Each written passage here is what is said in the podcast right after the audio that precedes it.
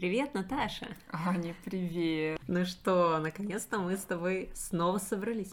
Собрались, чтобы записать наш очередной подкаст про великолепных женщин, которые творили музыку, и мы хотим, чтобы все об этом знали. Вот так вот, да? Да, и, конечно же, передаем привет отсутствующим членам нашей команды. Саша, поправляйся уже. Да, да, поправляйся, приходи к нам, мы тебя ждем. А сегодня поговорим про очередную итальянку монахиню, композицию. Все вот эти прекрасные прилагательные. Прекрасная, выдающаяся, гениальная женщина, про которую, кстати, в свое время не так уж много знали.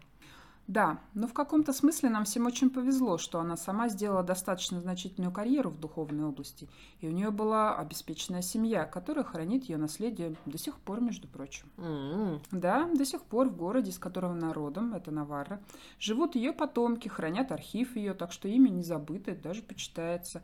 У нас даже ее портрет есть. О, и не, даже невероятно. даты жизни, чем мы не можем похвалиться, когда говорим о всех предыдущих дамах. Там мы только примерно могли сказать, Мгм. кто, когда Мгм. жил, умер. Да, кстати, это, знаешь, это прям вдвойне интересно, потому что, когда я готовилась к нашей с тобой встрече и искала про нее материал, а, я искала в том числе научные статьи, и там Мгм. на русском языке нормального я ничего не нашла. Ну, Вообще? да. ничего. там были э, обзорные, она там была в... Среди других. Мгм, да. Ну, вот я на итальянском видела некоторые, на английском. э, То есть, скорее всего, они, кажется, итальянского машинным переводом были на Мгм. английский и переведены. Да, да, ну он такой немножко корявенький.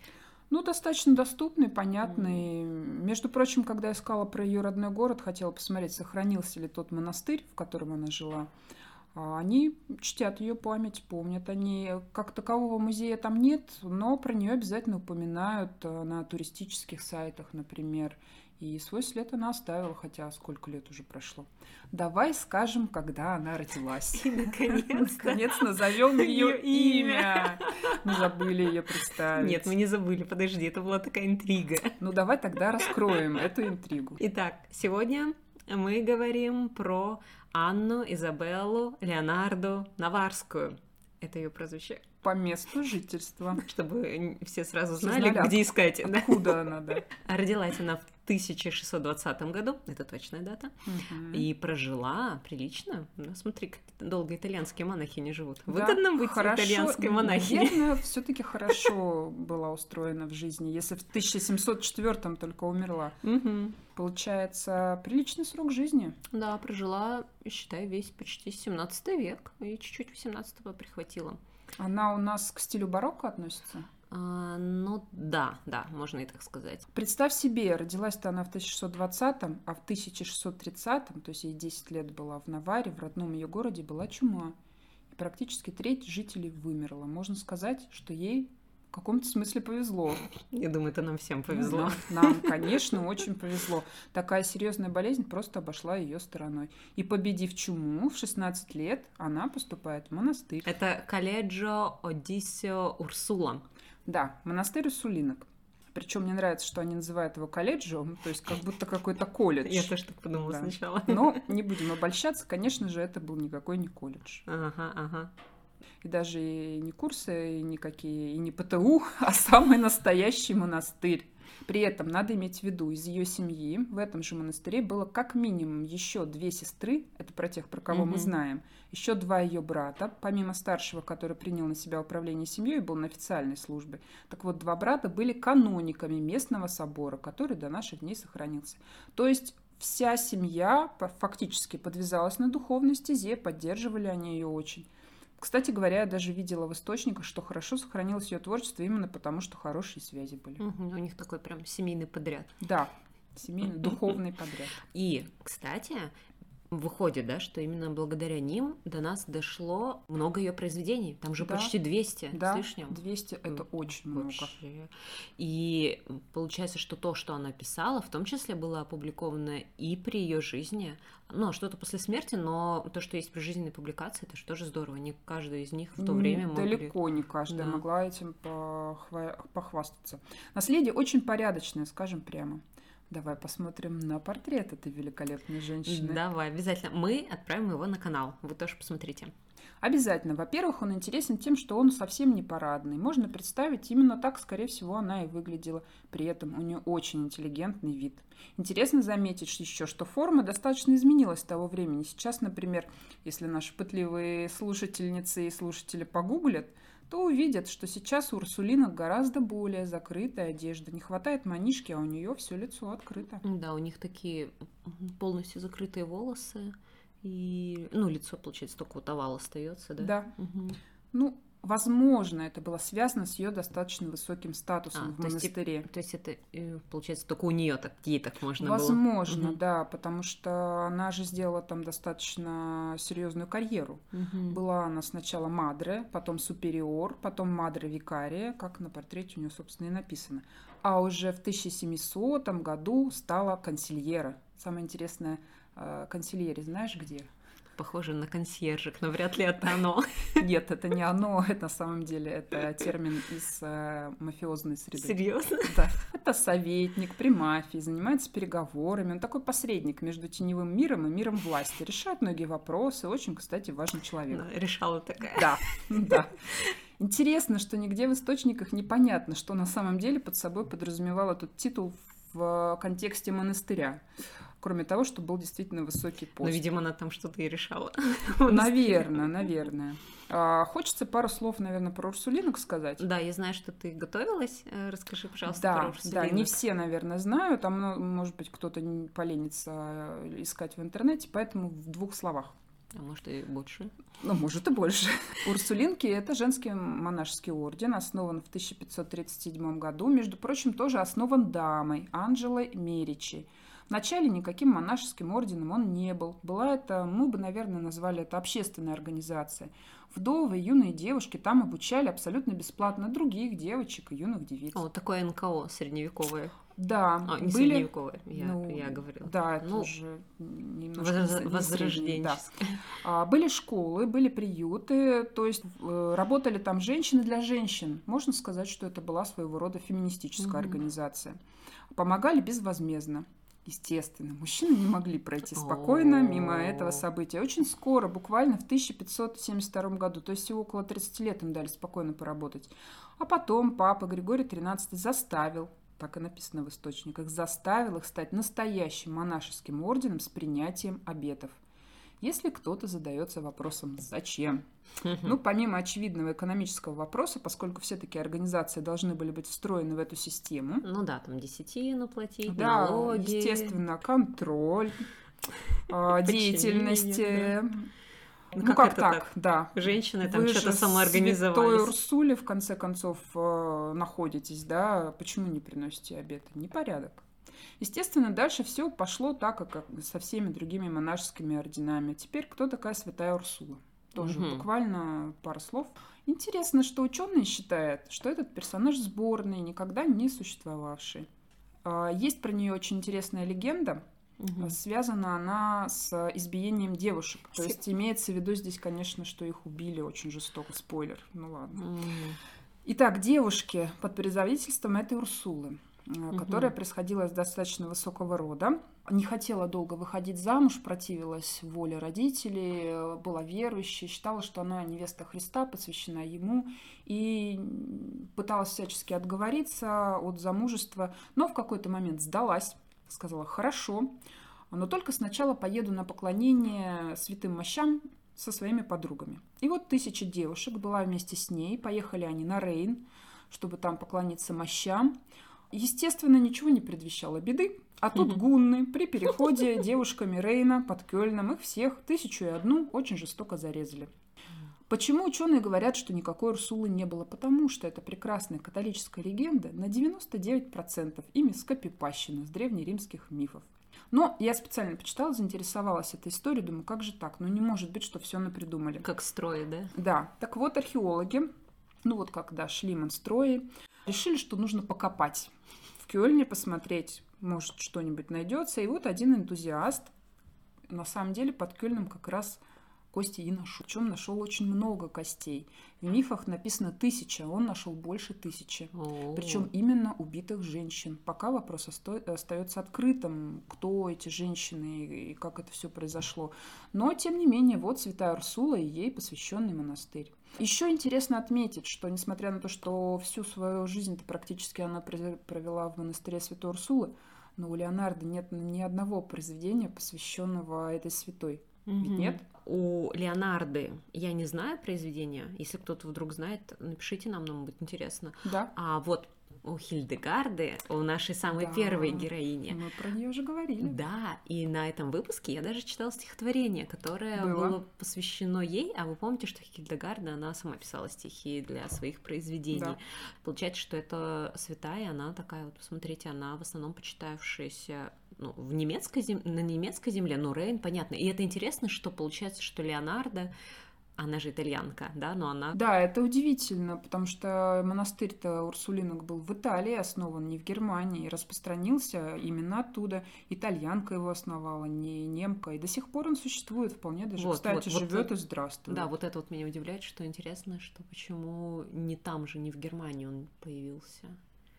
Хм. Непонятно. Да. Оставим это на совести немцев, что они не догадались первыми его основать. Так, но это было про святую Урсулу. Так кому же посвящала свои произведения Леонардо, если, не, если не Урсуле? Ну, конечно, Марии, Деве Марии. Кому же еще, да? Ну, еще она, у нее, кстати, есть посвящение кому-то из своих учителей, и у нее не только духовные тексты, у нее есть и инструментальные, и камерные, и ну, а какие у нее вообще жанры да. произведений? Вот у нее как раз интересно, что у нее есть и духовные концерты, мессы, матеты, и очень-очень много. Ну, понятно, что в основном это духовные произведения, все-таки она монахиня. Конечно. И целых, представляешь, 17 мес. Боже мой. Да. А инструментальная соната? Да, вот это вот интересно. А, инструментальная соната это интересно, да, что такой не духовный жанр, конечно же, и тут интересно, что получается, она, кроме того, что писала, вот помимо духовной музыки, еще и светскую музыку, она является первым человеком, которая опубликовала сборник инструментальных сонат. Mm-hmm. Ну, то есть, что такое инструментальный сонат, мы знаем, да? Ну, как бы фортепиано тогда не было, у них не было фортепианных сонат, Конечно. были инструментальные. Это еще 17 век, да, конец, 8, конец 18 ой, начало 18-го, конец 17-го, поэтому соната это не то чтобы прям супер такой классический жанр тогда, да, это он для... еще не устоялся. Да, да, это для нас он классический жанр, а для них он станов... становящийся, да, и вот у нее этих сонат очень их 12, но они все очень разные. И как раз это признак того, что действительно жанр только-только-только устанавливается. Формируется, да? Да, да. Например, мы видим, что у них нет никакой единой, однообразной, строгой формы в этих сонатах. Ну, к такой мы привыкли, там, четыре части, ну, три, ну, ладно, ну, бывает. Ну, как у Бетховена, например. Да, да. А тут они есть вообще совершенно могут быть многочастные, прям много-много-много частные. Там, То есть она варьировала форму, да? Ну, я думаю, что это как раз потому, что это процесс поиска вот этой вот и формы, и музыкального языка, и она вот ее ищет, и это очень здорово, да. И, кстати, у нее также сонаты, ну, мы уже сказали, да, что они не следуют принятым нами традиционным частям, и в плане темпа тоже. То есть мы привыкли там привыкли к тому, что сначала идет какая-нибудь адажа, адажа в таком размеренном модерата, темпе, да, аллегро, и последняя в таком быстром, да, а да. у нее все по-другому, то есть она тоже это ищет, перебирает, как, потом еще интересно, что внутри жанров она ищет, то есть использует какие-то танцевально-народные мотивы, mm-hmm. элементы, да, и еще у нее, кстати, есть соната, которая похожа на концерт mm-hmm. по своей структуре. Концерт, если вы вдруг не знаете, это тоже жанр музыкальный, и, ну, если очень просто и примитивно, это про такое, грубо говоря, состязание между сольным инструментом и оркестром. О, интересно. Да, то есть, например, концерт для скрипки или для фортепиано с, с оркестром. оркестром. Это значит, что в этом произведении есть какая-то главная ведущая роль, например, у фортепиано. Ну, то есть соло. Соло. И фортепиано в своем соло, оно соревнуется с оркестром. Это вот. интересно. Да, да. И, собственно, у нее есть уже такие вот произведения, э, сонаты, написанные по типам концертов. Очень здорово, мне кажется. Это тоже Интересно, какие инструменты солирующие там были. Там нигде нет информации. Она подписывает, конечно, она там подписывает. Это в то время устанавливающиеся струнные в первую очередь. Струнные. Потому что духовые инструменты нормализуются, можно так сказать, э, чуть позже, вот во времена Бетховена, а вот 16-17 век это вот время, период, когда все-таки пытаются струнные инструменты в оркестре сделать более таким традиционному виду их привести, потому что это мы с вами привыкли к тому, что вот скрипка, она такая, виолончель, она такая, а раньше же они были совершенно разные, и не концертной формы. И... Представляю, насколько новаторски вся эта музыка случалась, Вообще. звучала. Наверняка люди первый раз слушая говорили, боже, нет, старая музыка нам нравилась больше. Что за авангард? Зачем это все? Так говорили все. Верните, как было.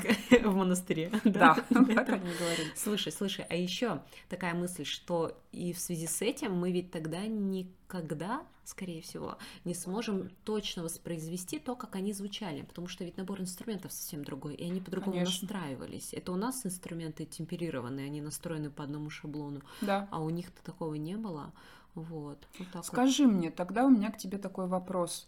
Ты говоришь, вот что она достаточно подкована была, значит, в музыке, если она могла себе позволить варьировать э, жанры и придумывать даже придумывать, да, угу. назовем это своими именами, что она практически придумывала этот жанр, он был еще никем не создан, угу. значит, у нее было хорошее музыкальное образование.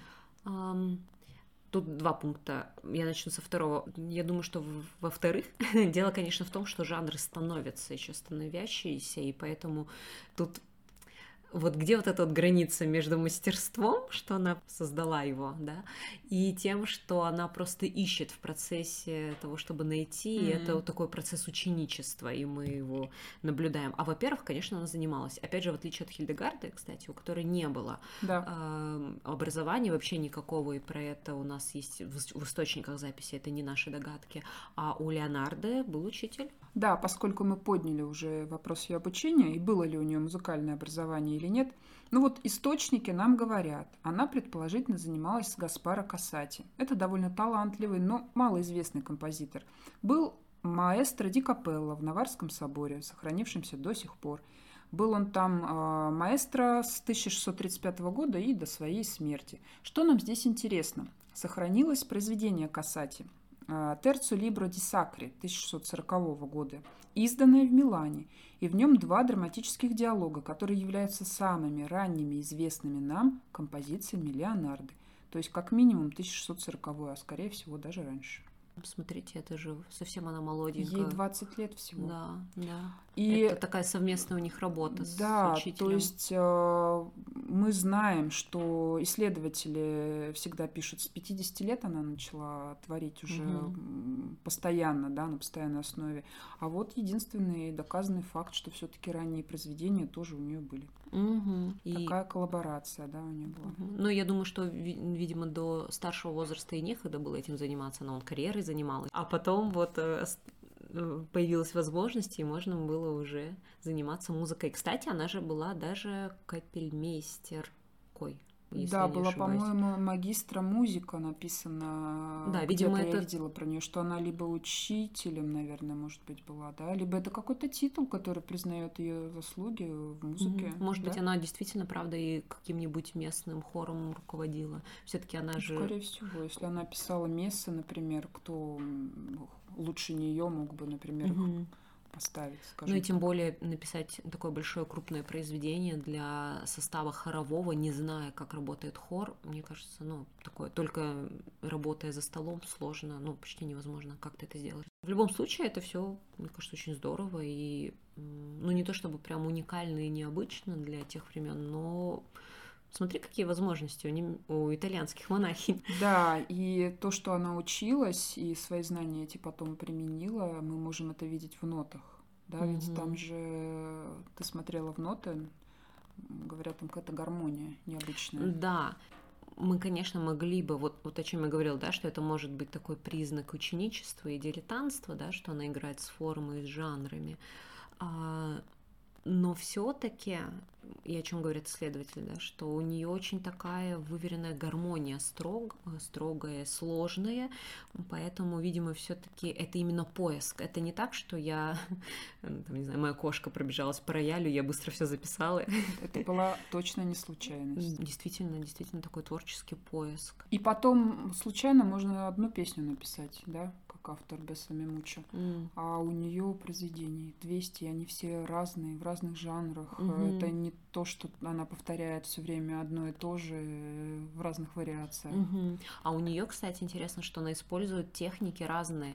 Она, например, использует полифонию и итальянскую, и французскую, и чередует mm. их, и смешивает про итальянскую и французскую полифонию мы говорили в выпуске прошлом, да, когда говорили да. про Асандру, и да. вот там я рассказывала про полифонию, контрапункт. Ну, про... Послушайте, да, кто не помнит, да, переслушайте. Да, да. А что касается народной музыки, ведь пишут еще, что она под влиянием народной музыки тоже что-то писала. Ну вот как раз мы я упомянула, да, что в сонатах есть, но вообще-то не характерно для церковной музыки, конечно же, использование народных жанров традиционных, ну это танцевальный, например, или да, песенный. у нее же был размер там 6 восьмых. Да, а вот этот размер 6 восьмых, он же такой раз, два, три, раз, два, три, раз, два, три, раз, два, три, раз, два, три, раз, два, три, Это, раз, два, наверное, только современная американская церковь. Спиричуэлсы, танцы, да, все дела. Да, да. Ну, кстати, получается, что у нее опять интересное сочетание музыка не, ну, не застывшая, не каноничная, а текст каноничный она использует, тем не Но менее. Но она, тем не менее, пользовалась э, не только каноническими текстами. Я видела, что у нее и на итальянском, да, не, на, не только на латыни, как угу. вся духовная музыка, но и на, на итальянском, что вообще для духовной музыки нетипично. Угу. Ну, это уже, смотри, это уже конец 17 века, начало 18 Про народные, кстати, мотивы тоже видела в источниках, что у нее были песни и с народными словами.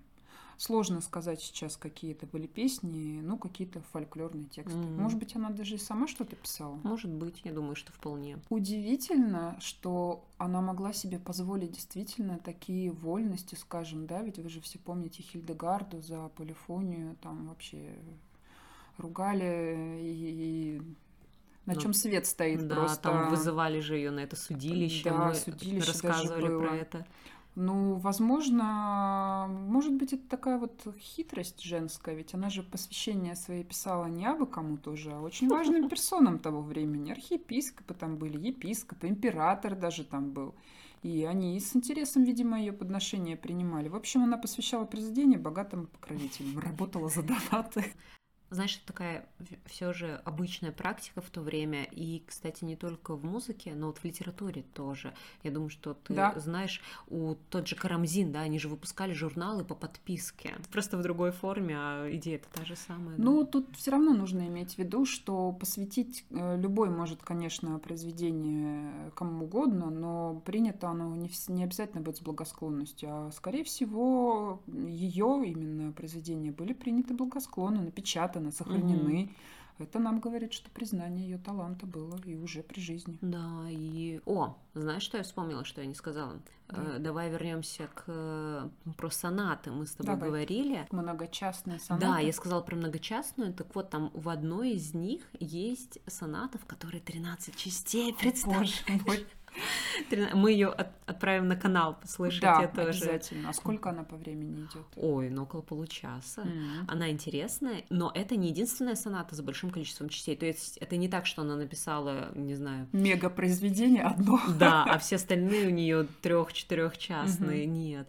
И вот у нее есть, ну, я да, уже говорила, что и пяти-шести частные. И что интересно, она меняет, еще играет и с формой, mm-hmm. да, именно с не с жанровыми там песенами, а вот жанрами инструментальной музыки.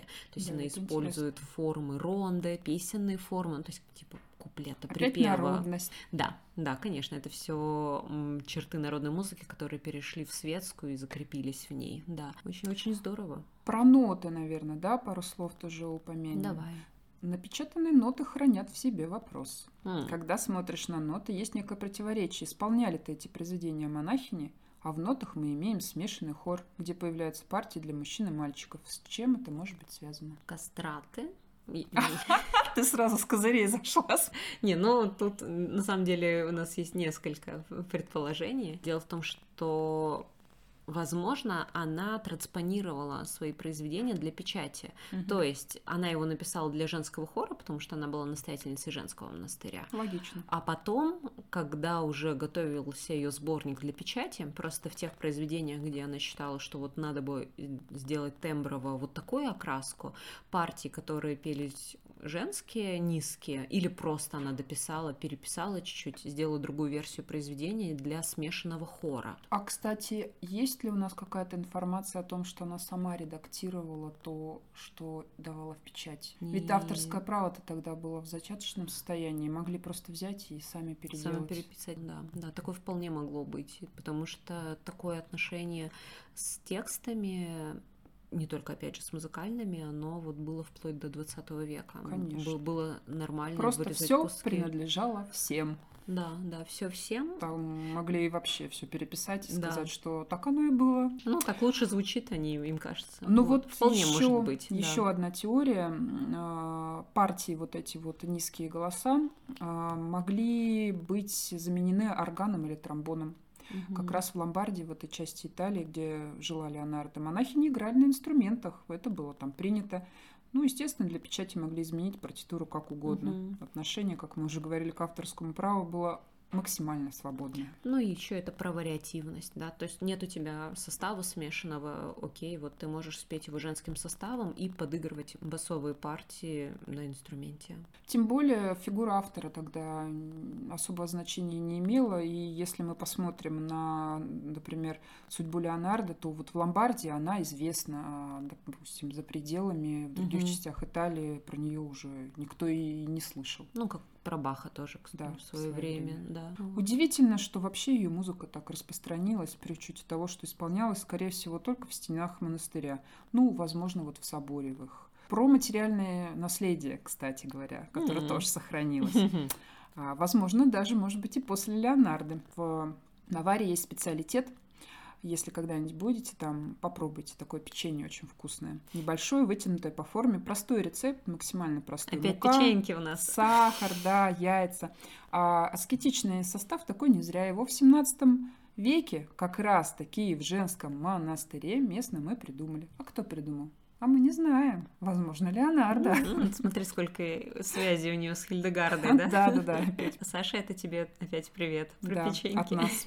Интересно еще, что что вот мы говорили да, о том, что на развитие светской музыки в дальнейшем в XVIII веке по большей части влияло народное вот это все течение, да? Да. Но хочется еще отметить, что конечно же, на развитие светской музыки в дальнейшем влияла духовная. И вообще вся светская конечно. музыка, она выросла из дух духовной музыки, как бы это ни казалось, может быть, противоречивым, да, и в частности те композиторы, которые вот были там капельмейстерами, клириками и так далее, они этому способствовали, и ее сборник вот этих инструментальных сонат, а то он мне все не дает покоя, я да. к нему возвращаюсь уже в третий раз, да, собственно, он был опубликован в самом-самом э, конце 17 века, в 1691 году, а он конечно же, должен был повлиять на композиторов ее круга, ну вот, которые ее знали и которым было это интересно. Понятно, что музыка в то время, она такая довольно элитарная, ну, особенно напечатанная, да, но все равно. Они Не широко доступная, ты хочешь да, сказать. Да, да. Но мы с тобой, кстати, ведь действительно это обсуждали, что итальянки э, очень повлияли на развитие музыки и их больше всего угу. из тех, э, кого мы знаем, сохранилось. И большой они вклад внесли. Она же одна из двух итальянских женщин-композиторов, которые в то время одни из немногих писали именно вот инструментальную музыку. Угу. Опять мы к сонатам возвращаемся. Их было немного, но они были именно в Италии.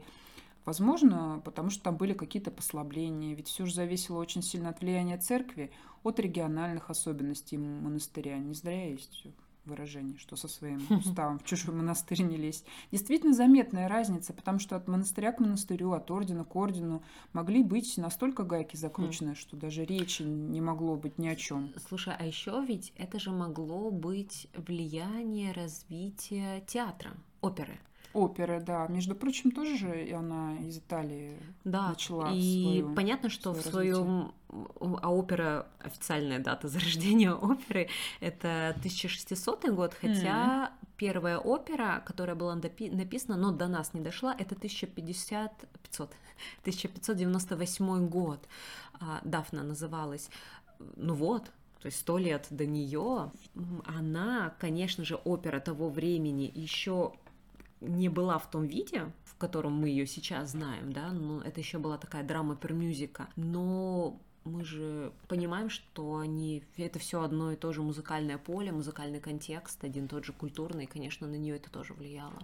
Вот. Так, что еще мы хотели сказать про про оперную культуру, да. А, кстати говоря, знаете, что еще хотела? Ну, это уже не про оперу, а про монастырь и статус, да. Мы же mm-hmm. много говорим о том, что вот монастырь стал для нее такой карьерной лестницей угу. и дал ей возможности творить и сохранять свое творчество. Пришла мне интересная мысль в голову. Я недавно читала книгу о Древнем Риме. И ведь именно для Италии очень характерна неочевидная такая тема, когда девушка удаляется от общественной жизни в монастырь, или, например, как в Древнем Риме, становится весталкой. Mm. При этом занимает более высокое место в обществе, становится даже более влиятельным членом семьи, чем была, чем если бы она, например, выгодно замуж вышла. Интересно, такой параллельный социальный лифт. Да, с одной стороны, кажется, да, заточили в монастырь. Вот у нас в нашей традиции, например, цари своих жен неугодных ссылали mm-hmm. туда постригли ее, и все, она исчезла с э, любой сцены, с политической, с, э, вообще из жизни была удалена. А тут, наоборот, позволяла добиться высот, сделать карьеру. Неудивительно, что Урсулинка-то не хотела выходить замуж. Самая первая.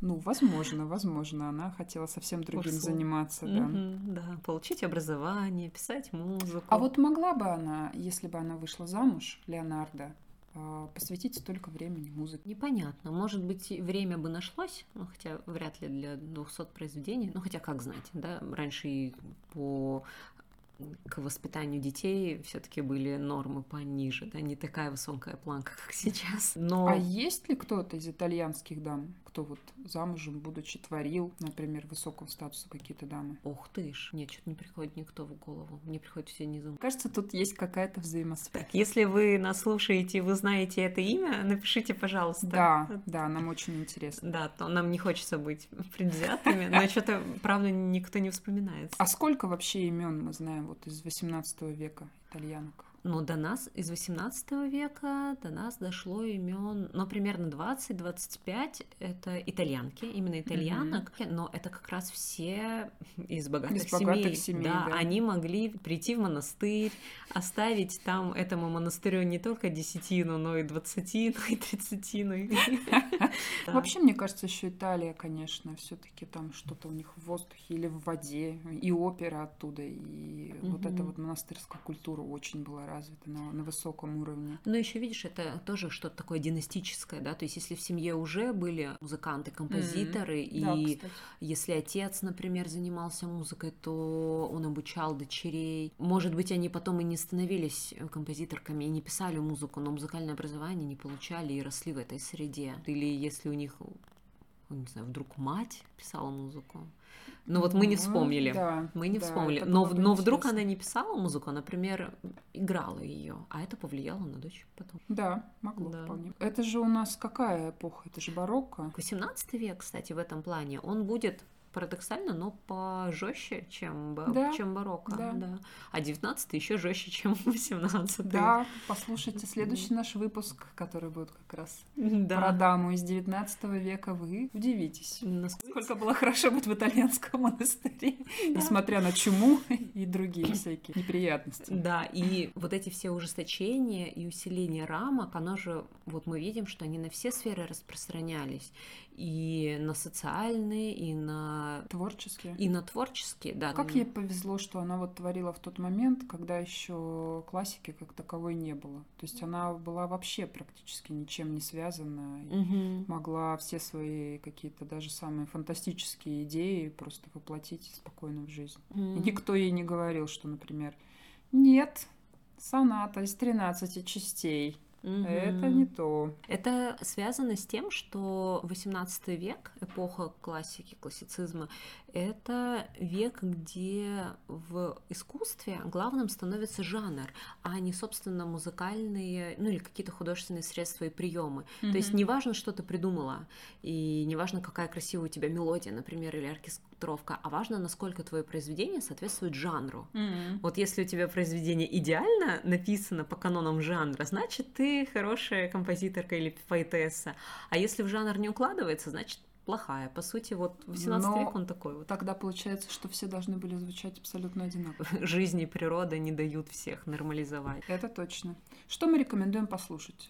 Мы рекомендуем послушать, наверное, канон который да, мы в нашем исполняем. исполнении. Ну или не в нашем. Да, или не в нашем. Сонат. Мы много сегодня да, вам да. ее рекламировали, поэтому рекомендуем. Mm-hmm. А был еще большой концерт, помнишь, посвященный ее юбилею, ты даже его смотрела. Да, и можно, кстати, отправить этот большой концерт. Я думаю, что там как раз все то самое избранное самое, есть. да, интересное, наверное, и востребованное. Ну и я жаль. думаю, что можно что-нибудь из ее духовной музыки. Я могу отправить мессу. Мне кажется, месса это всегда интересно. Да, но вот мы сказали, что у нее их было 17, они, конечно, не все 17 исполняются, вряд ли даже есть записи у нас. В нотах есть, то есть потенциал потенциально они могут быть когда-нибудь кем-нибудь исполнены. Ну и, конечно, слушайте больше хорошей музыки.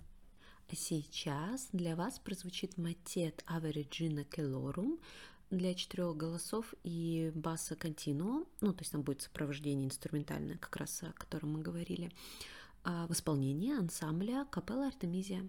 Приятного вам прослушивания и до новых встреч. Пока. Пока-пока.